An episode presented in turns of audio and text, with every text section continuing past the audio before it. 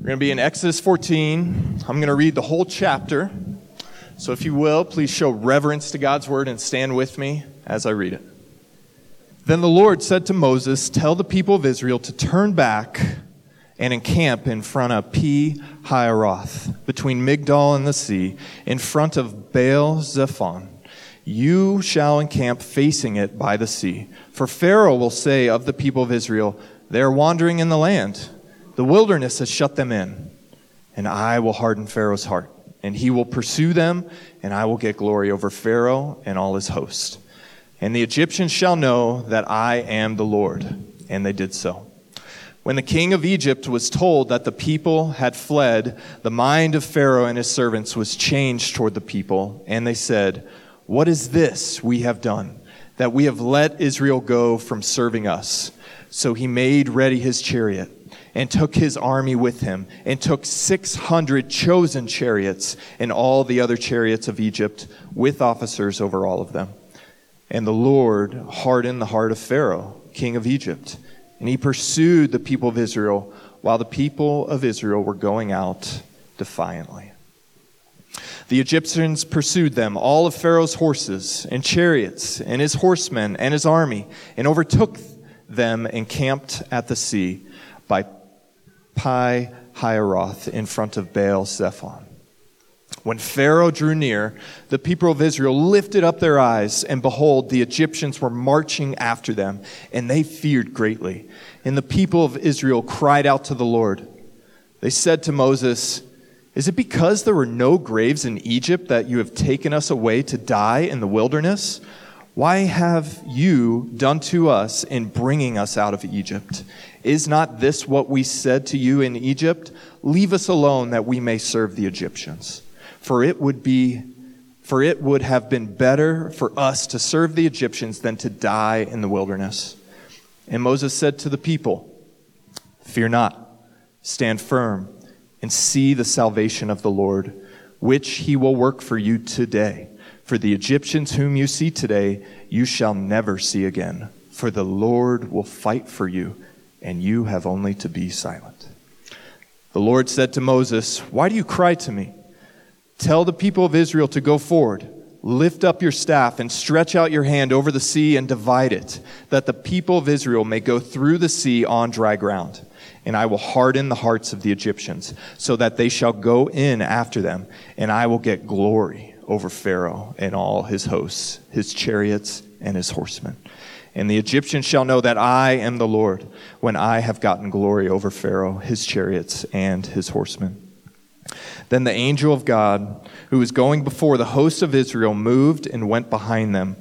And the pillar of cloud moved before them and stood behind them, coming between the host of Egypt and the host of Israel. And there was the cloud and the darkness, and it lit up the night without one coming near the other all night. Then Moses stretched out his hand over the sea, and the Lord drove the sea back by a strong east wind all night and made the sea dry land, and the waters were divided. And the people of Israel went into the midst of the sea on dry ground, the waters being a wall to them on their right hand and on their left. The Egyptians pursued and went in after them in the midst of the sea, all Pharaoh's horses, his chariots, his horsemen. And in the morning watch, the Lord in the pillar of fire and of cloud looked down on the Egyptian forces and threw the Egyptian forces into a panic, clogging their chariot wheels so that they drove heavily. And the Egyptians said, Let us flee before Israel, for the Lord fights for them against the Egyptians. Then the Lord said to Moses, Stretch out your hand over the sea, that the water may come back upon the Egyptians, upon their chariots, and upon their horsemen. So Moses stretched out his hand over the sea, and the sea returned to its normal course when the morning appeared. And as the Egyptians fled into it, the Lord threw the Egyptians into the midst of the sea. The waters returned and covered the chariots and the horsemen and all the host of Pharaoh that had followed them into the sea. Not one of them remained. But the people of Israel walked on dry ground through the sea, the waters being a wall to them on their right hand and on their left. Thus the Lord saved Israel that day from the hand of the Egyptians, and Israel saw the Egyptians dead on the seashore. Israel saw the great power that the Lord used against the Egyptians. So the people feared the Lord, and they believed in the Lord and in his servant Moses. This is God's word. Come on up, Chad. Go get him, Chad. Did you steal my communion that was right here? Oh, I, I threw that on the floor. Let me go get you another one. Yes, please. you may be seated. Good morning, everyone. I know I know most of you really well, or kind of well. At least we've met. If we haven't, my name's Chad. I'm the lowly pastoral intern here. Kidding. Um, I have the honor this morning, obviously, of bringing you God's Word. I love, love, love getting to do this. I'm humbled that our pastors give me this opportunity to strengthen you guys and speak God's word to you guys in this way. Uh, let's pray. Lord, thank you so much for your word this morning.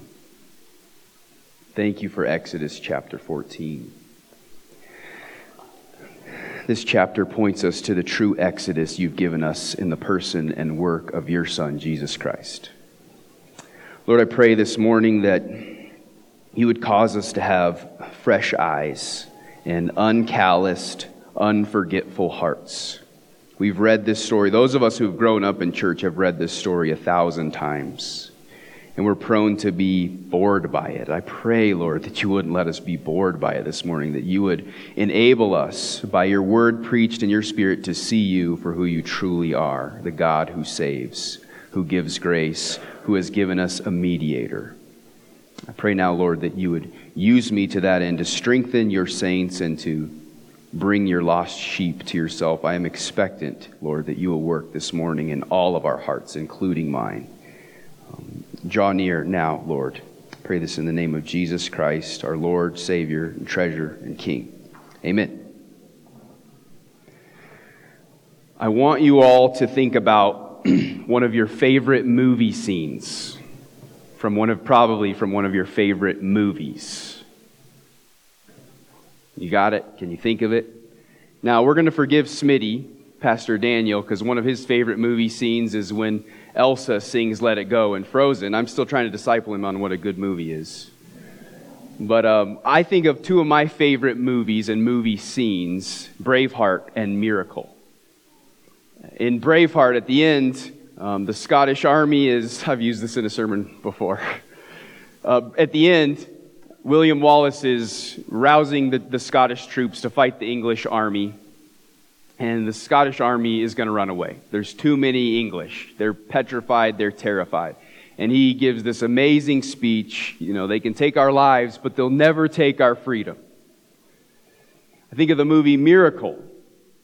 I hope you guys have seen this movie. It's amazing. If you want to come to my house July 4th, we started a tradition where we watch a miracle every July 4th. It's about the 1980 United States Olympic hockey team. Um, this is before the United States allowed professionals to be in the Olympics, so it was a bunch of amateurs, a bunch of college students, or just graduated college students. And they had the task of trying to beat the Soviet Union hockey team, who for the last 16 years had been undefeated, had won the last four Olympic gold medals. And in the semifinal game against the Soviet Union, USA goes out and wins. And you know that scene if you've seen it where Herb Brooks goes into the tunnel and he's at a loss of words and he just throws his hands up and he's like, Yes! And he's crying and I'm crying and hopefully you are all crying because it's such a powerful scene.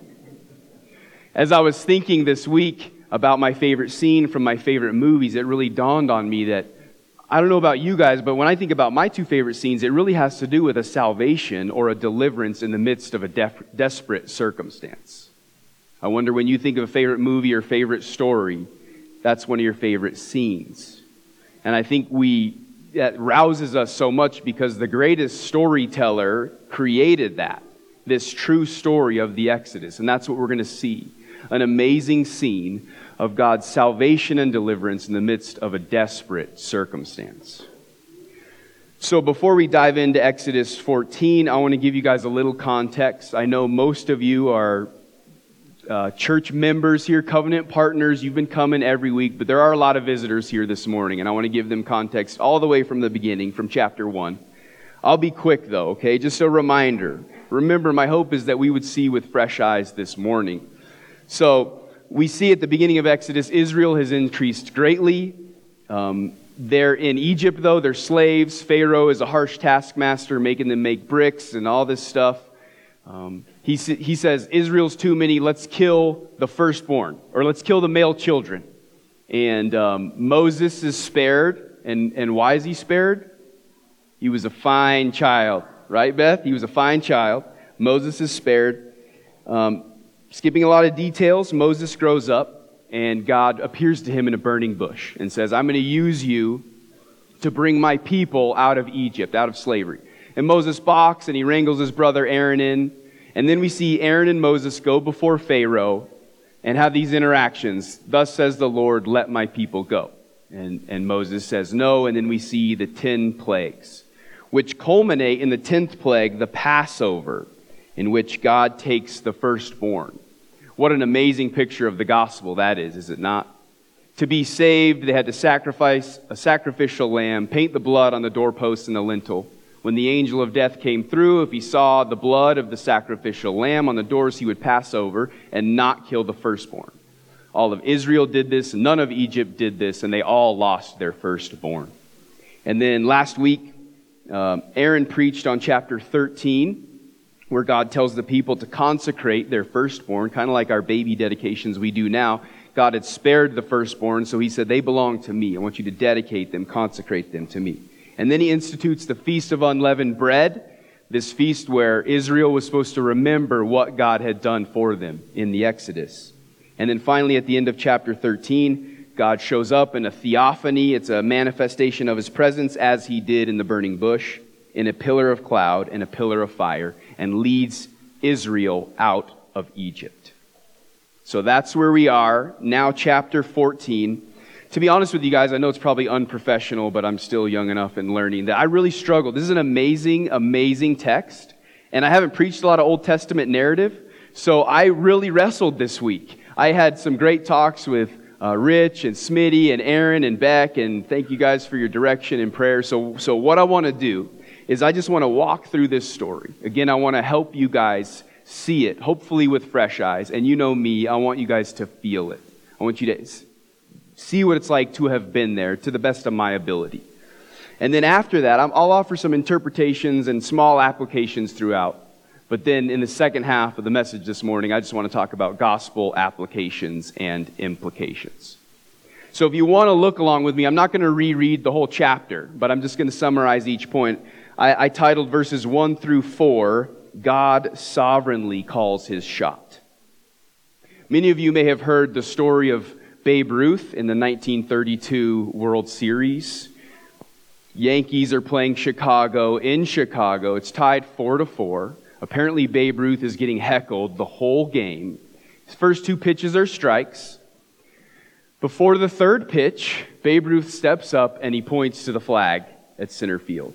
Then he crowds the plate. The pitcher throws a curveball and he crushes it out right at the flagpole that he called his shot. It's amazing.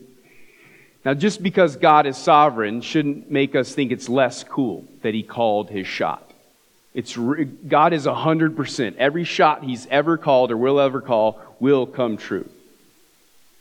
So we see God tell Moses to tell Israel how and where they are to camp.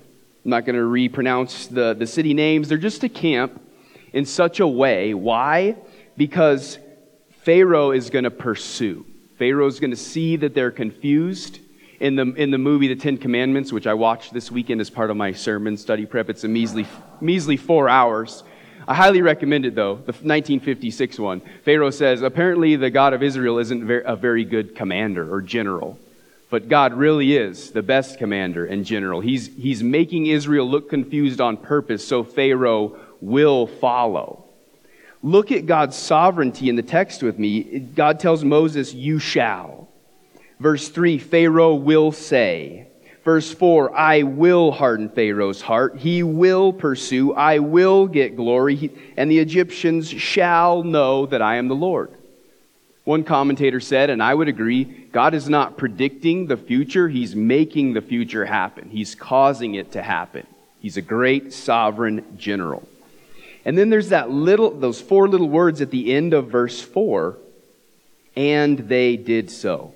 Now, it's not necessarily a cross reference in my Bible or your Bibles, but I thought instantly to the creation account. In Genesis 1 and 2, we see when God creates land and animals, there are many times where it says, and it was so. And it reminds me, and hopefully reminds you, that God's speaking is his doing. When he speaks something, he's going to do it. And everything he said here, he sovereignly calls his shot, and they did so. It's going to happen. In the next chunk of verses, verses 5 through 9, we see the plan is set in motion. Pharaoh's heart is hardened, his mind is changed. And then he says, What is this we have done, that we have let Israel go from serving us? Sin, you guys, sin and pride is so blinding. Does Pharaoh not remember the 10 plagues that he just went through? Do the people not remember the loss of their firstborn sons? Maybe weeks before, maybe months before? It's crazy. So then Pharaoh pursues. He and his whole army. He makes ready his chariot, takes 600 chosen chariots, and all the other chariots of Egypt. He says chariots, the author, Moses says chariots four times in these verses. It is meant to strike fear in an ancient Near Eastern reader. Chariots were the weapons of mass destruction of their day. People would be terrified to see thousands, at least hundreds, maybe thousands of Egyptian chariots coming after them. It would have struck fear into the Israelites. But it's still ironic. Because think about it Pharaoh is pursuing Israel with men and horses and chariots, trying to fight against the God of Israel, the God of the plagues. Throughout the Bible and in these chapters, we're going to see God's hand and his power compared with the hand and power of the Pharaoh. And it is no match. So Pharaoh catches up, and the ESV translation, it actually says overtakes. I prefer the, the translation catches up he doesn't get close enough, it seems, to kill any Israelites or re, to recapture. He just catches up. Maybe there's a hill in between Egypt and Israel, and the Egyptians crest the hill. They, they catch up, and e, uh, Israel sees Egypt. And they're terrified, which moves us to verses 10 through 14. I would title this Israel Reacts to Seeing Egypt and says something crazy. And then Moses reacts to what Israel said. Have you guys heard the saying, out of the frying pan and into the fire? I wonder if that came from here.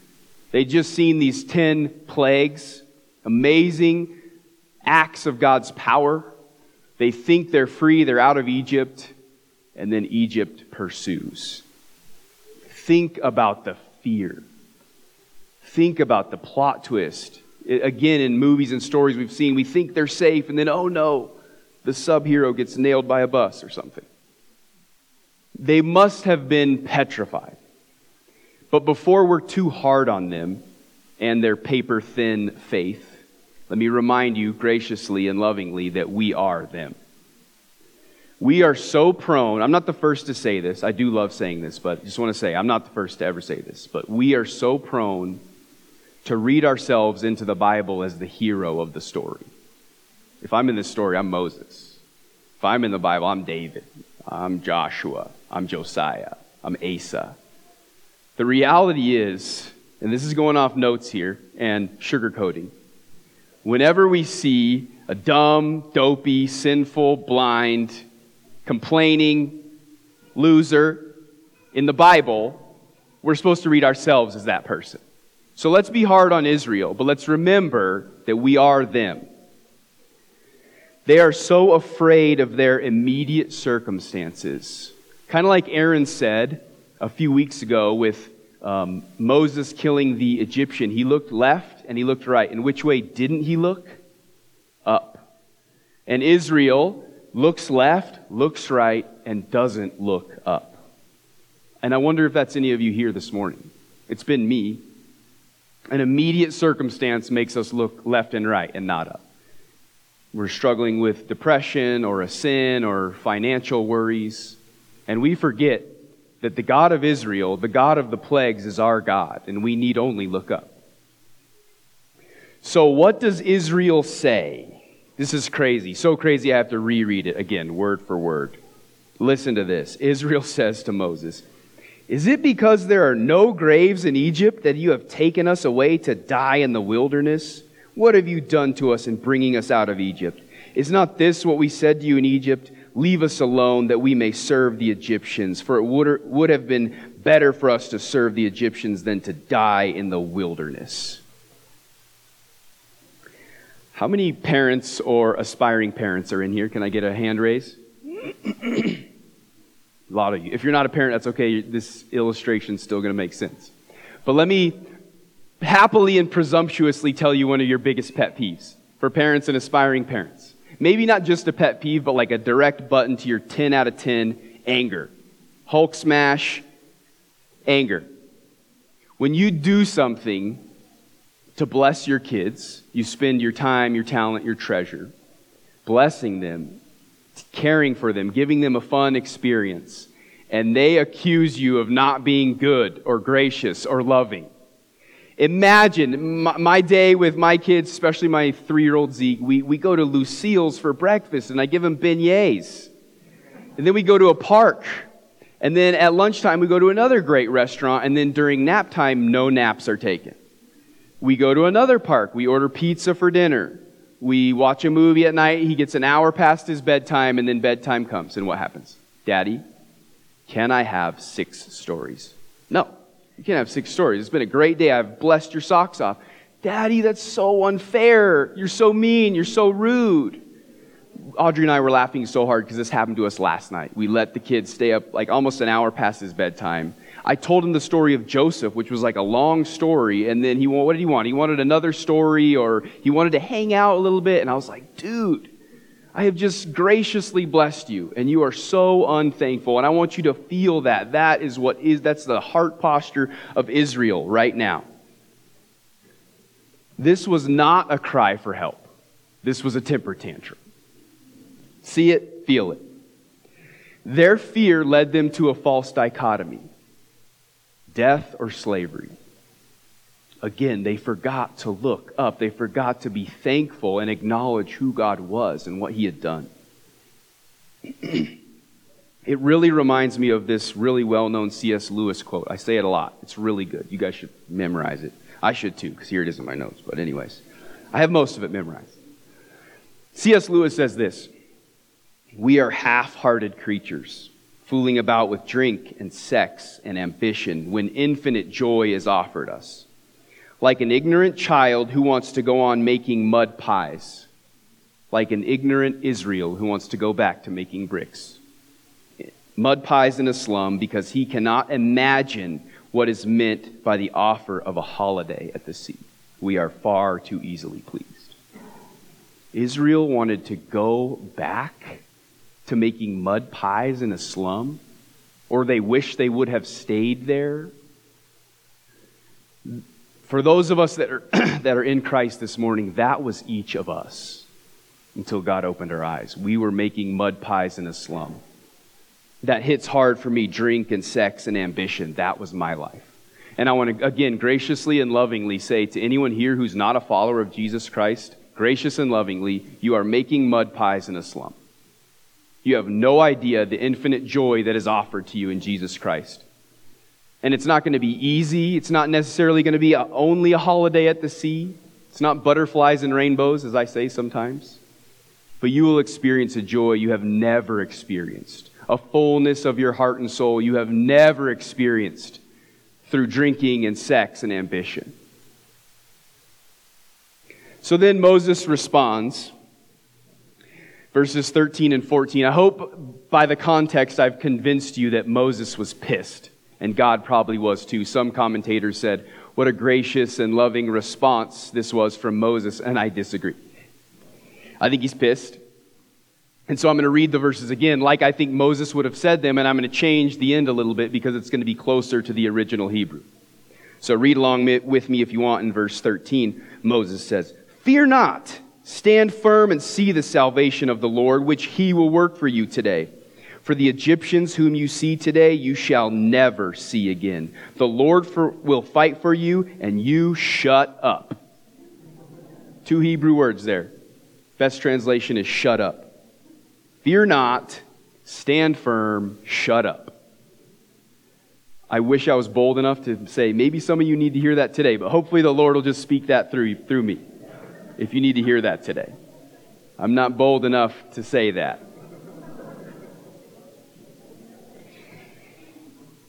So, God, uh, verses 15 through 18, the next chunk, God responds to Moses and tells him more details of their imminent salvation. Look at verse 15. That was kind of weird, wasn't it? Moses, the Lord said to Moses, Why do you cry to me? Now, it may be Moses, the author, left out the fact that he cried out to God, or it may be pointing us to a deeper theological truth. God holds his mediator accountable for the sins of his people. Israel cries out in 11 and 12, and God holds Moses accountable. So then God tells Moses to stretch out his hand or his hands and divide the sea.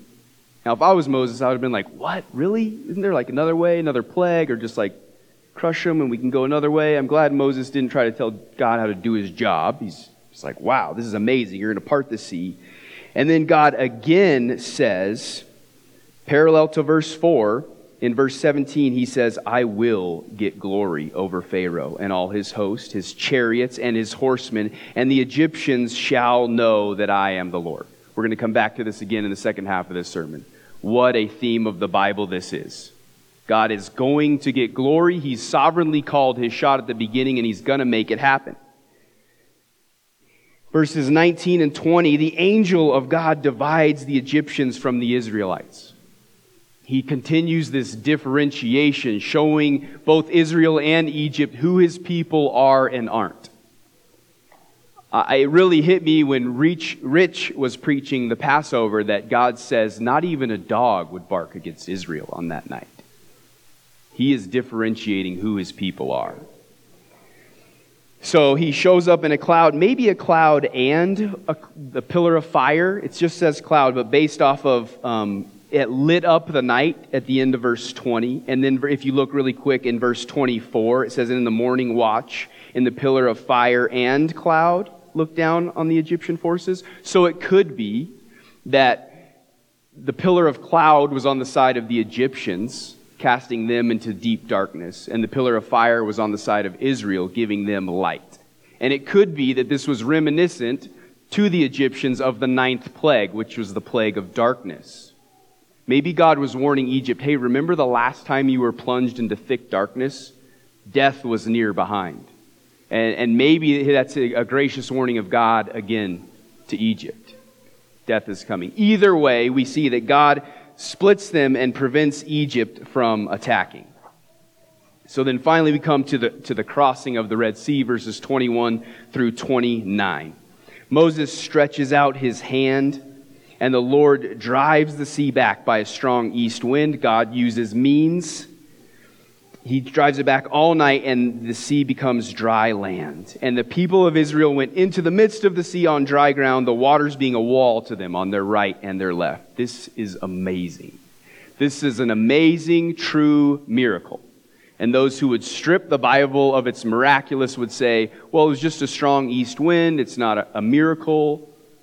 Baloney. This is an amazing miracle that I hope we would see with fresh eyes this morning and be astounded. It really made me think of when I've heard good sermons, and I'm going to hate on us preachers here for a second, graciously. When, you hear a sermon about Jesus calming the storm, and we so quickly spiritualize it and apply it, well, if Jesus calmed the storms, he can calm the storms in our life, which is right and true. But, but we quickly go over the disciples' reaction. What manner of man is this, that even the wind and the sea obey him? What an amazing miracle. The water was a wall on their right and their left. A wall. One commentator said it probably wasn't a wall, it was probably just like shallow. And I was like, dude, it says wall. This is amazing. Could you see fish and whales in? I don't know. This is amazing, amazing miracle. But Israel is not safe yet. We think, oh, they're going to make it. They're going to make it, but, but Egypt is right behind them. They pursue. But then God. What, but God, what does He do? He throws the Egyptian forces into a panic, clogging their chariot wheels so they drove heavily. God attacks their chariots, the symbol of their power. Now they're scared. If he's attacking the symbol of our power, we're afraid. Which is weird because they've just seen the 10 plagues. Crazy. The Egyptians say, Let's flee because the Lord is fighting for them. Duh, right? Duh. You were there. Again, I'm just keep getting back to this. You were there for the 10 plagues. Many of you have lost a firstborn son or a friend who was a firstborn son. Duh, Egypt. It would be a comedic confession if it weren't about to turn in such a terrible tragedy. Because Israel gets through, God tells him to put his hands up again. The sea comes back together. God throws the Egyptians into the midst of the sea. And every single Egyptian dies. Verse 28 Not one of them remained. It is a fearful thing to fall into the hands of the living God. Pharaoh was fighting with God thinking he was God's equal. But Pharaoh found out his arms were too short to box with God. Pharaoh tried to destroy God's son, his beloved son Israel. And he found out what a big mistake that was. The final two verses, verses 30 and 31, I don't think are just a conclusion to chapter 14 they're a conclusion of 430 years of slavery. The Lord saved Israel that day from the hand or the power of the Egyptians. Israel saw the Egyptians dead on the seashore. Israel saw the great power that the Lord used against the Egyptians. We see again the contrast of Egypt's power and God's power. It is no match. So the people feared the Lord, and they believed in the Lord and in his servant Moses. What a story. What a picture, a scene of God's deliverance in the midst of a desperate circumstance. So, how does this apply to us? Gospel implications and applications. Again, I am thankful for the pastors of this church because I want to tell you guys like 46 more points that I think we can learn that apply to us theologically and spiritually. And they love you guys too much to let me say that much or preach that long, reminding me to keep the main thing is to keep the main thing the main thing. So I, I say that just to say I'm not claiming to be exhaustive. I think there's a big one here uh, that I'm going to skip over about our sanctification. They got out of Egypt, but did Egypt get out of them? I'm not even going to touch that. You can study that on your own. It's called sanctification. Let me just share two with you. The first one being quicker and shorter, even though it's a huge theme of the Bible. It's related to the second one, it goes totally hand in hand. It's this God's sovereign providence to bring glory to his own name. If you've been around this church for any time, for one sermon, you know that.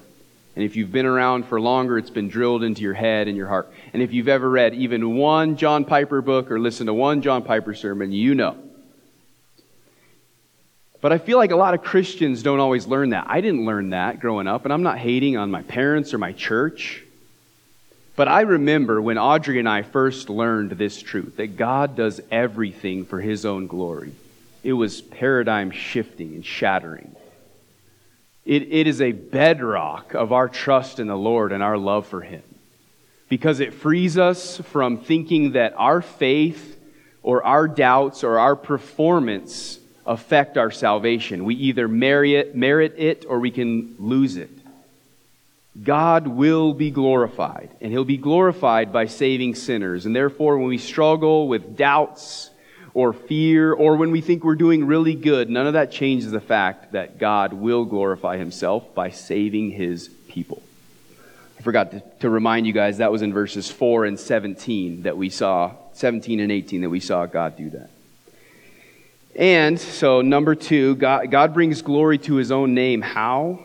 By saving sinners. And so, the second point here is that the crossing of the sea is a paradigm, meaning a view, a template for the way God saves sinners. There's a what, a how, and a why. First, what? What are we saved from? Bondage. In the same way Israel was saved from bondage in Egypt, serving an evil master, we as Christians are saved from bondage to sin, serving sin and Satan. Praise God for our salvation from slavery to our sin.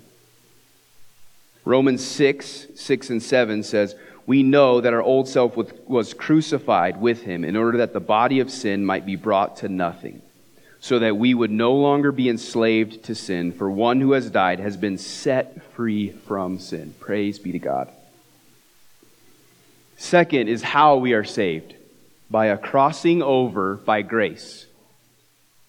We saw in verse 14 Moses say, See the salvation of the Lord, that he will work for you.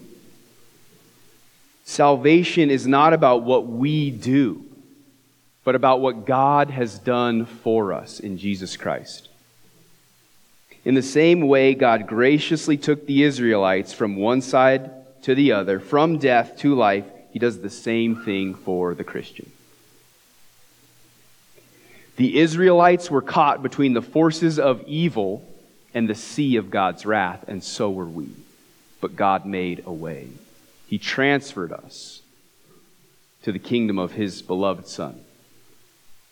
Few New Testament examples of this. They are great. I'm going to read three of them. Ephesians 2 8 and 9 say this For by grace you have been saved through faith. And this is not your own doing, it is the gift of God, not a result of works, so that no one may boast. Romans 4 4 and 5 say, Now to the one who works, his wages are not counted as a gift, but as his due. And to the one who does not work, but believes in him who justifies the ungodly, his faith is counted as righteousness. And then John 5:24, I have so grown to love this verse because it's the namesake of our church. Jesus says, Truly, truly, I say to you, whoever hears my word and believes him who sent me has eternal life. He does not come into judgment, but has crossed over from death to life. You all know this, but grace is what sets Christianity apart. You know that. Remember that. Love it.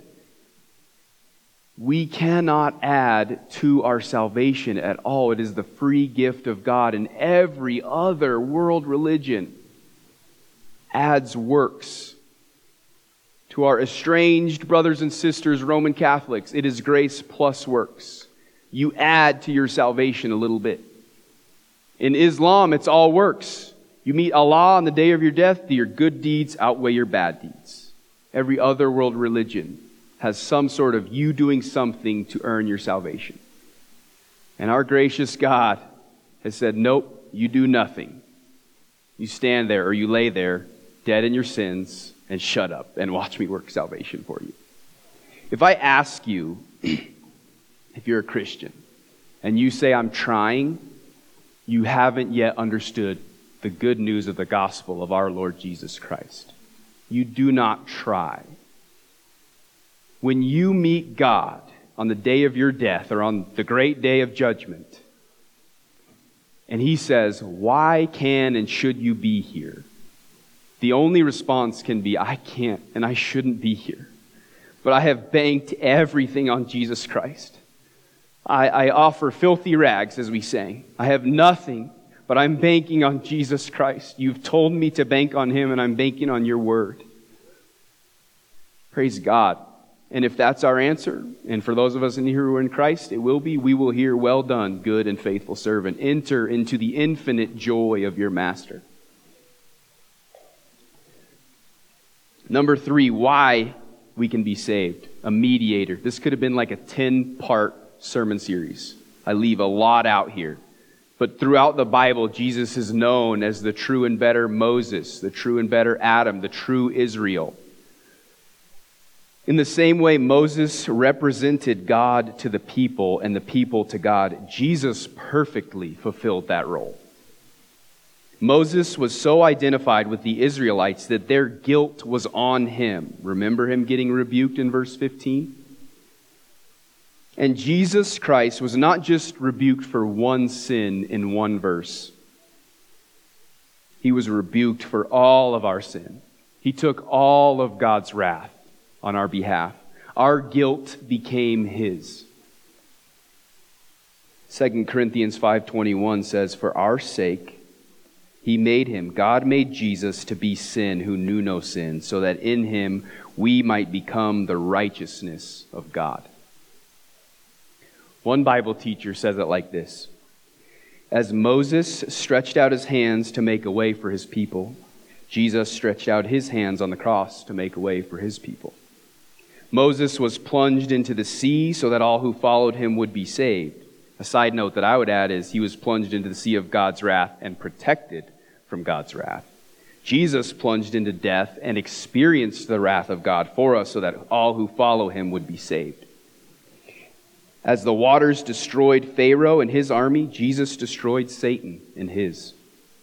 The sea the people feared became the means of their deliverance, and the death that we fear becomes the means of our deliverance into the promised land of God's presence.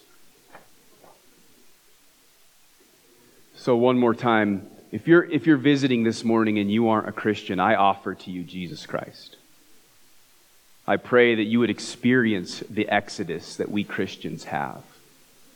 God is holy, we are sinners, but He sent His Son, Jesus Christ, into the world to live a perfect life, to die on the cross, the death we deserved. He rose again, He ascended to the Father. And all we have to do is believe in Jesus Christ, repent of our sins, and we will be saved. And when that truly happens to you, not just because I've made you emotional and you want to do it. When God saves a person, you know what you're going to notice over the next few months? You're going to notice your heart has changed. You are different. You want God more than anything else. You see the mud pie that you've been playing with. For me, it was for 26 years, and I was like, what am I doing? I want Jesus. And if He saved you in this moment, you'll see that in yourself. You'll see a desire to be around God's people. You'll see a desire for His Word, a hunger for it. And I invite you to put your faith in Jesus today. For you Christians in here, we're always supposed to apply the Bible, and especially in sermons. There's always got to be an application. James says you must be doers of the word and not only hearers. But in this case, it's not so much that we apply the Exodus to our lives, but that the Exodus has been applied to us. In the person and work of God's mediator, Jesus Christ, we have been saved from our sin by grace. And that comes with the promise that someday we will enter the promised land of God's presence. I cannot wait for that, and neither can you. We will be finally free of sin, even indwelling sin, the Egypt in our hearts, finally gone forever. May we be in awe and power of the power of the grace of our God, and may we praise Him for our great salvation. I think this poem sums it up well.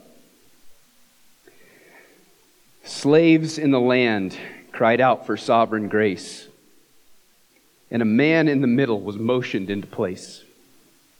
God's plan was set in motion. His glory would be shown by a man in the middle making his ways known. The hardened heart of Pharaoh would soon be Egypt's demise because a man in the middle was quickly coming to rise. The people camped in the wilderness between a city and a sea, and the man in the middle had apparently nowhere to flee. The people grumbled and complained at their impending doom, But the man in the middle, for fear, he had no room. Fear not, stand firm, be quiet, and see the salvation of the Lord, screamed the man in the middle who trembled as he roared. The great I am then acted and wrought salvation through the sea, and through the man in the middle was glorified in victory. So now this story happens in the hearts of all mankind through a man in the middle to people who once were blind. He saved his children from bondage by hanging on a tree. All who come to the man in the middle will truly be free. So praise God for his sovereign decree in ages long ago that by a man in the middle an exodus would be known. Let's pray.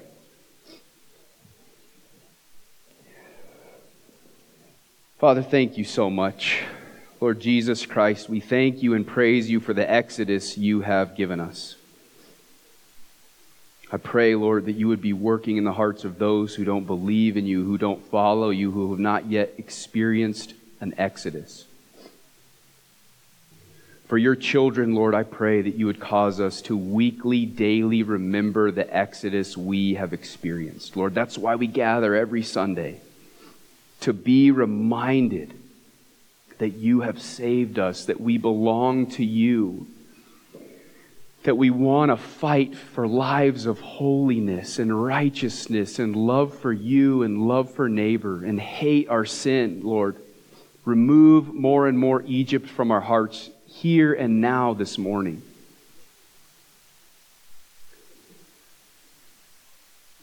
You are a great and mighty God and there is no God like you. You are powerful and mighty to save. We praise you, Lord, and we love you for what you've done for us. Help us live in a way that shows our thankfulness. Use us, Lord, the crossing church and us as individuals to be under mediators of the true mediator. Use us to see an exodus happen in someone's life.